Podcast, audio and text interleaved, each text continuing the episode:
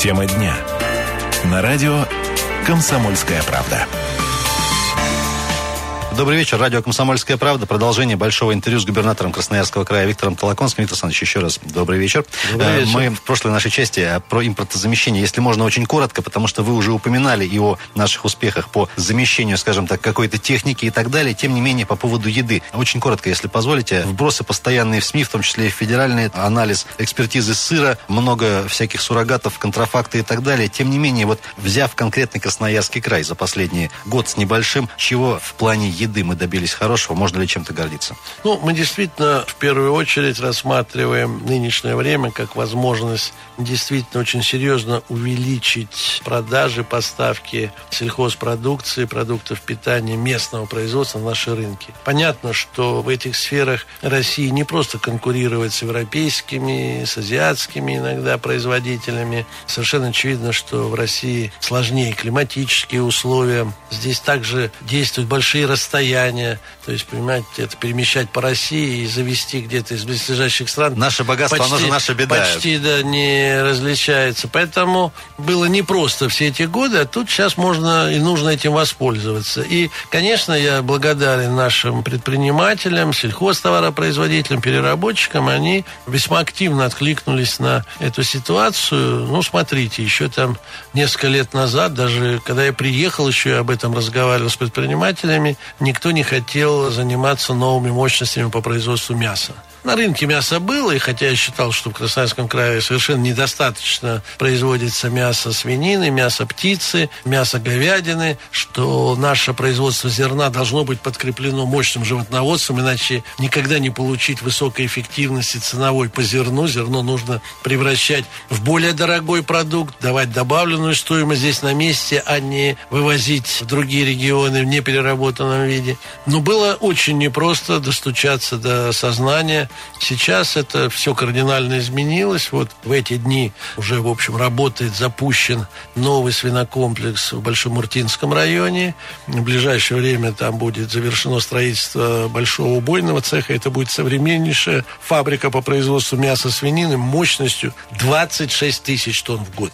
Это очень большой объем. Плюс еще новые мощности в Назаровском хозяйстве. Плюс еще ряд небольших современных свинокомплексов которые здесь вокруг Красноярска. И я думаю, что уже в следующем году, но уж в 2017 году с гарантией, мы удваиваем производство мяса свинины. Это Не покрывает наши да, потребности? Больше. Это будет выше наших даже Можно потребностей. Мы будем, конечно. Нет, но мы и сейчас вывозим, ну, так устроено, просто что-то к нам попадает из других территорий, что-то мы вывозим. Но, опять же, это очень важно для стимулирования сельскохозяйственного производства, о чем мы с вами в прошлый раз говорили, поскольку если не будет большого спроса, то никакие госпрограммы, господдержка, вот такая, ну что ли, социальная ответственность не заменит рыночную эффективность, рыночную цель. Все равно спрос должен быть, востребованность сельского крестьянского труда должна быть. Поэтому свинокомплекс запущен. Новые мощи еще в целом ряде хозяйств. Потом они опять же сделаны на самом современном уровне.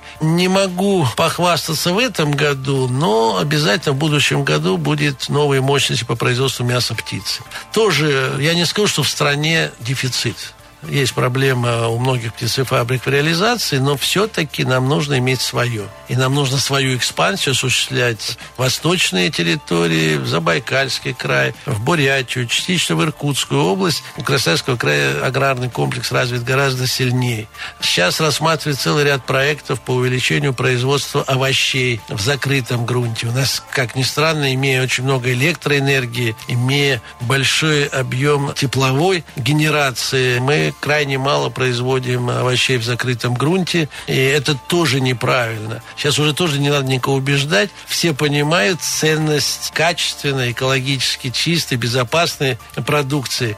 Я даже вот, когда мы разворачивали большую работу с торговыми сетями, чтобы сдержать цены, когда организовывали ярмарки, я помню, что я в крупных торговых сетях попросил, ну, сделайте небольшие уголки, небольшие прилавки с указанием, что это продукция местного производителя. Наша рыба, наши какие-то другие продукты. И сразу реализация возросла. То есть люди, понимая, что рыба, выловленная в Енисее, она это не то, что вылавливается там у норвежских берегов или там у берегов Японии и Кореи, они понимают, что это здоровее, это полезнее, это вкуснее. И вот это понимание, оно сегодня есть. Вот почему и крестьяне трудятся с большим энтузиазмом. Вот эти 2,5 миллиона тонн зерна, которые получены в этом году. О чем-то договорились. Они тоже, при том всегда раньше была корреляция такая, больше урожай получит, цена падает. Вот в этом году и цена держится, потому что вот этот рост животноводства, рост собственной переработки,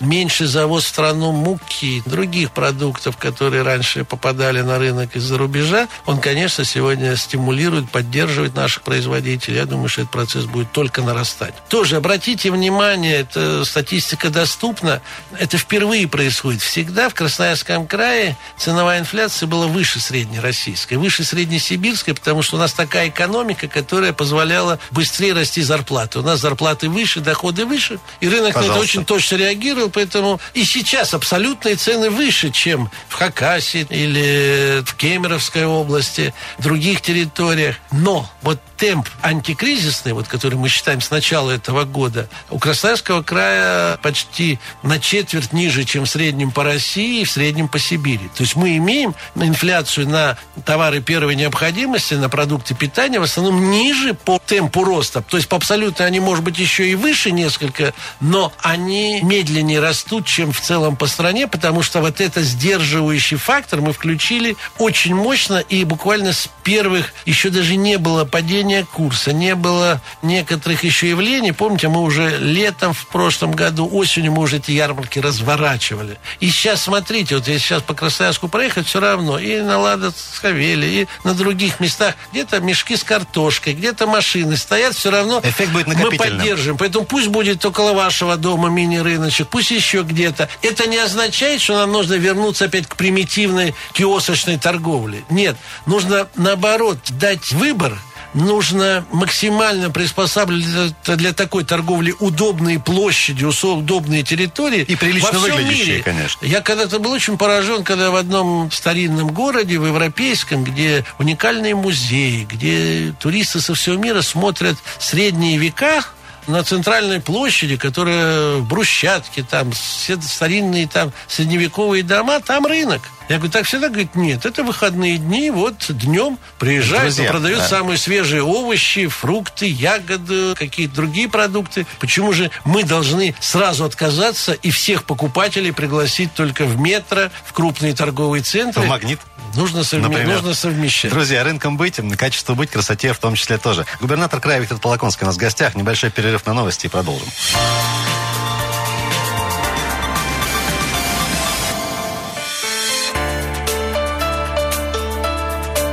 Тема дня. На радио «Комсомольская правда». Это тема дня на «Комсомольской правде». Продолжаем большое интервью с губернатором края Виктором Толоконским. Виктор Александрович, еще раз добрый вечер. Хотелось бы... Время летит, вопросов еще есть. В формате такого легкого блиц, возможно. Но придется расшифровать кое-что. Хорошо. Парковки. Парковки в городе Красноярске. Я так немножко напоминалку сделаю. С апреля проект заработал. Закона, который обязывал бы, вернее, давал бы санкции, чтобы штрафовать нарушителей, до сих пор нет. СМИ активно, общественники активно всем красноярцам справедливо говорят, что, ребята, ну, можно не платить, потому что закона нет. Как бы. Проходит в минувший вторник комитет относительно парковок. Депутаты говорят, что мы закон завернем. Проходит два дня на сессии, принимают в первом чтении. Виктор Александрович, вот ваша позиция вообще по этой всей истории, и вот нет ну, больше вопросов, ну, тоже, вот тут просто на, комментарий. На самом деле позиции очень простые, и я уверен, которым все равно придут большинство красноярцев. Совершенно очевидно, что вот если просто проводить референдум, то, конечно, большинство будет против любых ограничений. Любое ограничение – это плохо. И в этом плане совершенно было очевидно, что если изучать общественное мнение с этих позиций, то, конечно, такому закону не бывать. Но есть ведь и другое понимание, что любые ограничения, правил дорожного движения, тротуары, а не ходи где хочешь там. Шлагбаумы еще, и прочие вещи. Еще какие-то, они отвечают долговременным интересам, более глубоким социальным интересам. Красноярцы должны понять, что все равно, сколько бы ни было у нас автомобилей, хотя вот я тоже так предполагаю, что радиослушатели меня обидятся, но я скажу, что несмотря на то, что почти в каждой семье уже автомобиль, но автомобильное движение не приоритетное для Красноярска и для его будущего. Приоритетное движение общественного транспорта. И, следовательно, все, что противоречит движению общественного транспорта, оно должно там изменяться. И поэтому, когда машины брошены, когда заняты целые полосы в центре города, где наиболее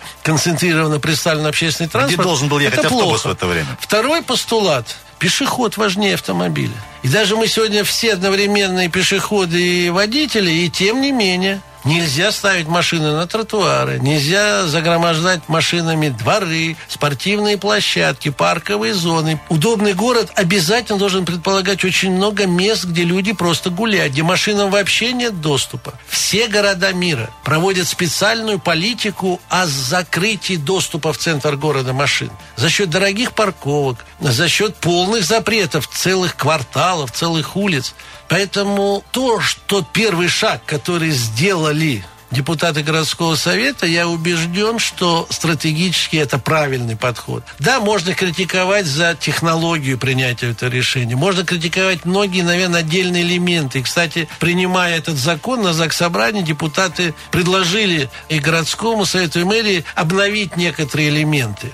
И еще не могу не сказать об одной позиции. Есть решение городского совета повторяю, не чиновников, а городского совета, которого избирали красноярцы. Я убежден, что это решение нужно уважать. И это решение, которое, в общем-то, отвечает интересам Красноярска и за которое должны отвечать депутаты города Красноярск. Задача законодательного собрания края заключается в установлении вот этих санкций. Эти полномочия нельзя никому передать. Обсуждаться должны быть размер штрафа. Вот для чего нужно там второе чтение, чтобы там рассмотреть. По-моему, в базовом законе предложено 1000 рублей штраф. Может быть, он будет там 800, может быть, 700 рублей. А предупреждение может вы тоже за Может быть, 1200, Первый да, раз. да. Но на самом деле не требовалось сегодня активно обсуждать сам по себе закон.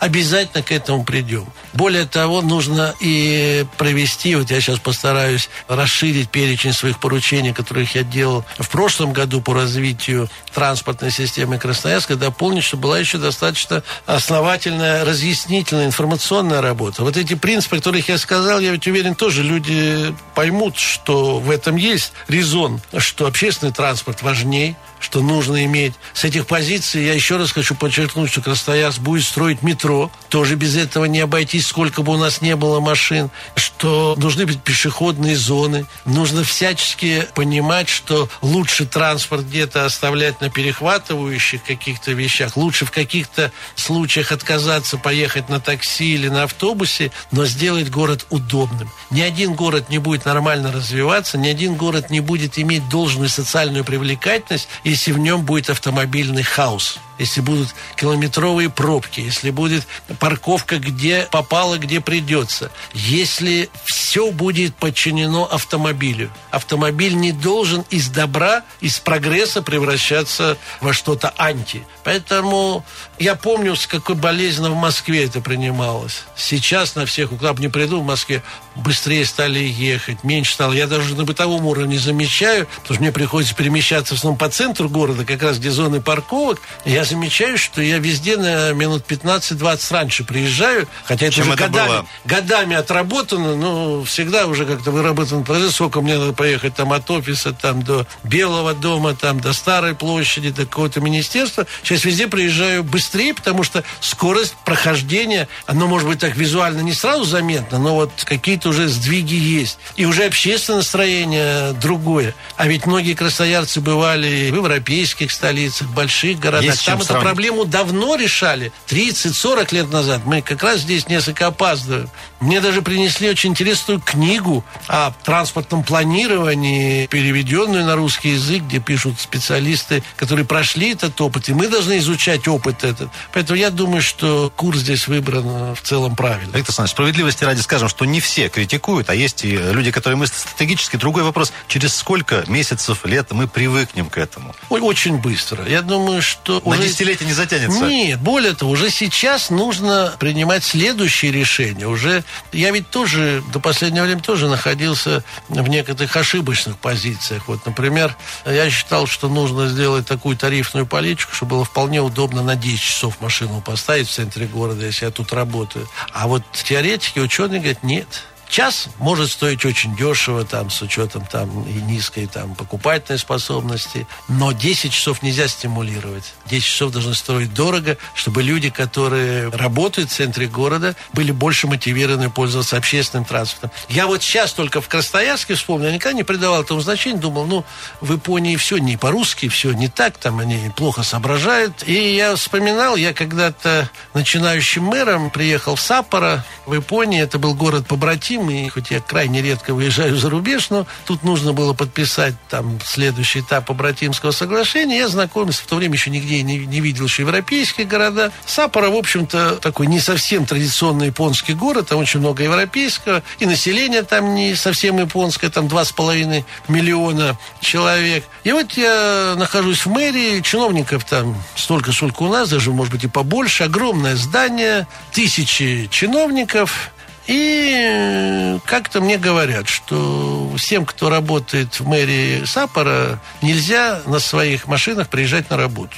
Вообще. То есть запрещено. Да, вот такая корпоративное внутреннее такое правило, что никто своими машинами не пользуется. Можно приехать на работу только на метро. Соблюдаемое оставив, правило. Оставить эту машину. Я несколько удивился. Я говорю, ну, подумал, что, ну, опять же, ну, японцы, ну, они зашоренные, там, зашуганные. Я говорю, что бы я кого спрашивал бы? Свободные люди даже сами определять, как кому. Ну, кто-то в пробках постоит, кто-то. Нет, это настолько там уже вот принято было. Это было начало 90-х годов. Я даже это не связал там с автомобилизацией цивилизации, потому что у нас тогда вообще машин почти не было. Но вот сейчас понимаю, тоже там, ну вот ну, мне приходилось бывать в крупных городах мира в составе разных очень высоких делегаций.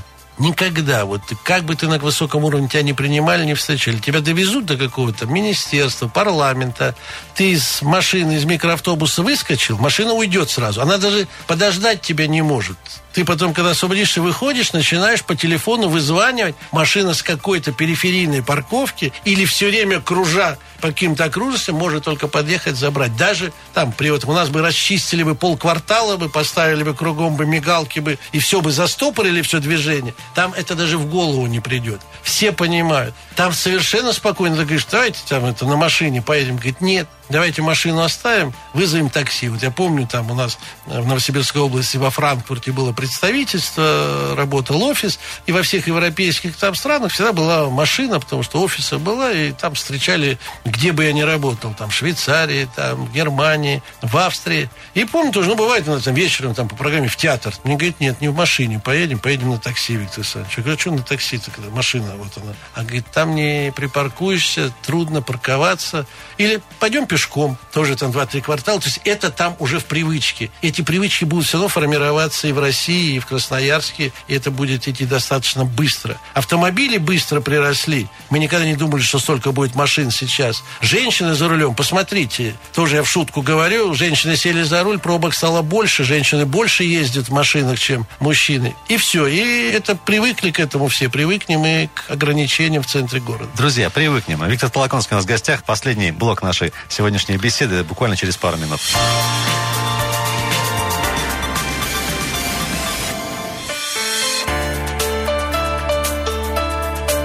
Тема дня. На радио «Комсомольская правда».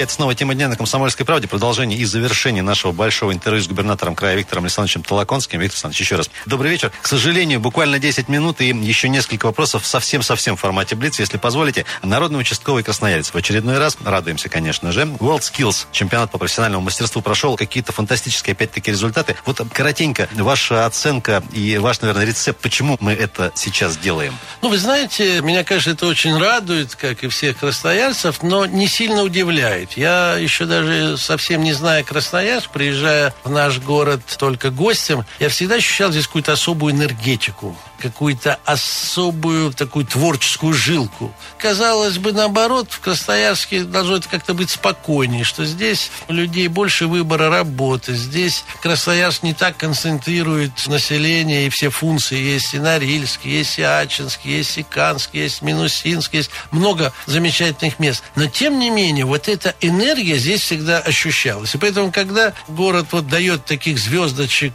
конечно, это приятно, и это, опять же, не только укрепляет репутацию Красноярска в глазах там всего мира, это очень серьезно активизирует жизнь внутри Красноярска. Я уверен, что после вот этих побед, этих достижений гораздо больше молодежи будут посвящать себя и хорошему образованию, и участвовать в различных конкурсах и фестивалях. В Красноярске насыщенная жизнь. Виктор Александрович, очень-очень коротко ваша оценка качества и эффективности работы наших стражей порядка. Ну, знаете, если говорить в самом общем виде, конечно, вполне эффективно и профессиональная работа, но, как и для любого государственного института, нельзя считать это пределом. Нельзя это считать достижением. Все равно нужно идти вперед. И вот мы сейчас вполне конкретно с руководством Главного управления внутренних дел решаем задачу укрепления института участковых. Не хватает специалистов, что требуется образование сейчас особое, требуется служба в армии, меньше стало ребят. Есть проблема комплектования дорожно-патрульной службы. Это очень важно. Это все и участковые, и дорожно-патрульная служба работает на улице связано с безопасностью непосредственно населения. Тоже здесь ищем решение. Жильем будем помогать в большей мере таким специалистам. Где-то наверняка есть и формализм в работе. Ведь тоже всегда подчеркиваю, люди в погонах, люди в форме, они в первую очередь являются представителями государства. Люди видят их и не только надеются на их поддержку, помощь, защиту, но и по эффективности, по этике их работы судят о эффективности всех государственных институтов. Поэтому здесь очень большая ответственность, очень много рисков. И, конечно, людям, кто трудится в этих органах, в организациях, в этих сферах, низко кланяюсь, но в то же время вместе с руководителями этих подразделений мы должны находить более эффективные формы работы и в дальнейшем. Виктор Александрович, тяжело идет стратегия развития Красноярского края. Не так давно принят закон о стратегическом планировании планирования. Министр Зубарев обещал сам текст уже в ноябре. Тем не менее, трудно ли она действительно идет? И что в ней будет, если можно тезисно? Я понимаю, очень большой документ, очень наперед, но тем не менее. Ну, действительно, такой документ очень непросто сделать. Более того, вот этот принят новый закон, и я думаю, что в Красноярском крае будет одно из первых обсуждений. То есть регионов 80, правительство России разрабатывает стратегию, но красноярцы сделают это быстрее. И обсуждение действительно пойдет уже в конце этого года. Думаю, что стратегический план развития России и в больших регионах будет появляться все-таки значительно позднее. Поэтому у нас действительно нет особых ориентиров. Мы не можем опереться на общероссийскую стратегию до 30 года. Она еще в самом начальном стадии разработки. Есть и достаточно серьезно иногда присутствует позиция, что давайте не будем торопиться и подождем, когда будет расписано все в общероссийском документе. Я всегда занимаю иную позицию – на самом деле само обсуждение, что сейчас идет, а уже проведены десятки экспертных сессий, вовлечены в эту работу тысячи специалистов, экспертов. Даже этот процесс, он позитивен. Если бы я просто сказал, что давайте подождем вообще над этим документом работать, мы бы такую активность экспертного сообщества не получили. Во-вторых, будет документ. Опять же, я не требую от разработчиков, мне точно сказали, сколько объем продукции будет в 25-м, 27-м, с деньгами 30 году. Далее. Не это. Это не пятилетний план там в советском там представлении. Мне нужно общественное видение некоторых главных приоритетов развития. Чтобы вот то, о чем сегодня мы так или иначе говорили, о сельской экономике, говорили с вами в эти дни о развитии там современных производств, которые могут заместить импорт, говорили о Нижнем Приангаре, говорили, все вот это, оно должно не хаотично формироваться, а должно иметь стратегию, должно иметь долговременное представление. И это представление должно не в головах чиновников формироваться, а именно быть общественным сознанием, рождаться в общественном обсуждении дискуссиях. Поэтому мы в стратегии отразим главные тенденции развития, главные приоритеты. Даже вот то, что нам кажется недостижимым в сознании в отношении движения транспорта в Красноярск парковке, это тоже должно быть каким-то элементом, пусть тремя-четырьмя абзацами должно быть прописано, что это очень важное направление, что общественный транспорт приоритетен, что человек в городе важнее машины. Все это будет в документе. И еще значение этого документа в том, что край очень большой. В край очень легко соблазниться вот таким особым приоритетом там Нижнего Приангария, Норильского промышленного узла, Ванкора. Там производится огромный объем продукции, там формируются в основном доходы бюджета. И забыть про Абанский район, или Боготольский, или Нижнеингашский, или Ермаковский. Вот мне важно, чтобы в стратегии было очень точно расписана и территориальная стратегия, чтобы были заложены механизмы, которые будут делать интересными, привлекательными все без исключения территории к развитию. Ну и, наконец, наконец, это будет не сколько текст таких содержания, сбор постулатов, сколько будет описание каких-то тенденций, и плюс будет большие приложения, какие документы в развитии этого концептуального документа, в какие точно сроки нам придется разрабатывать. Это будет и пятилетний план, и трехлетний план. Это будут отраслевые стратегии, это будут планы развития каждого административного района города. Это будут какие-то особые функциональные задачи, направленные на развитие человека человеческого капитала. Нельзя человека отнести никакой отрасли к образованию, к здравоохранению, к культуре. Это должно быть системное развитие человеческого капитала. То есть мы предусмотрим целый набор дальнейшей работы. То есть это будет не завершение работы, а обсуждение и принятие стратегии будет стартом большой работы по стратегическому прогнозированию, планированию, управлению нашим краем. Виктор Александрович, перед самым финальным вопросом про то, где должна быть главная городская елка, вот не могу не спросить, выборы недавно прошли муниципальные большие. В некоторых районах у нас откровенно партия Возрождения села. Вот этот вот э, случай. Вот на ваш взгляд, это тенденция некая или все-таки случайность? И президент по итогам выборов в стране муниципальных тоже говорит, что все-таки что-то меняется, и э, у нас ну, реально вот эта вот рабочая многопартийность, она в перспективе будет. Да, она, конечно, она уже сейчас есть, она будет развиваться. И на самом деле так устроена политическая жизнь, что не бывает исключительно идеологического противостояния между партиями. Мы привыкли, что у нас политическая система делится только на красных и белых. А есть еще и зеленые цвета, есть еще другие оттенки. Есть партии, которые придерживаются, в общем-то, похожей идеологии, но различаются какими-то нюансами. Наконец, стремятся к лидерству разные группы политических лидеров. Поэтому тут одна группа сформировалась, это одна партия, тут другая. Поэтому был активный политический процесс. Я во многих городах, районах был. Вот у меня не было ощущения, что что-то здесь скучно, неправильно, неинтересно. Я очень много провел встреч с людьми. Я видел и интерес, и ответственность. И я думаю, что здесь все идет достаточно интересно. Елка главное, ну, решать опять же красноярцам. По месту скажу. Мне кажется, что, конечно, городская елка должна привлекать очень много людей. Это самые любимые праздники. Это самые большие каникулы. Мы должны понимать, видеть, что территория новогодней елки должна быть очень серьезной, очень большой. Виктор Александрович, абсолютно осенние месяцы, абсолютно осенние погоды и настроение, наверное, соответствующее. Небольшое пожелание нашим радиослушателям вот в эти вот иногда пасмурные дни. Ну, вы знаете, даже в такие вот межсезонья, в такие пасмурные дни, я все равно уверен, что именно в такие дни больше э, значения приобретает доброта, сердечность, внимание друг к другу. Я хочу пожелать всем радиослушателям, всем, кто нас слушал, чтобы вот этой доброты было в нашей жизни больше.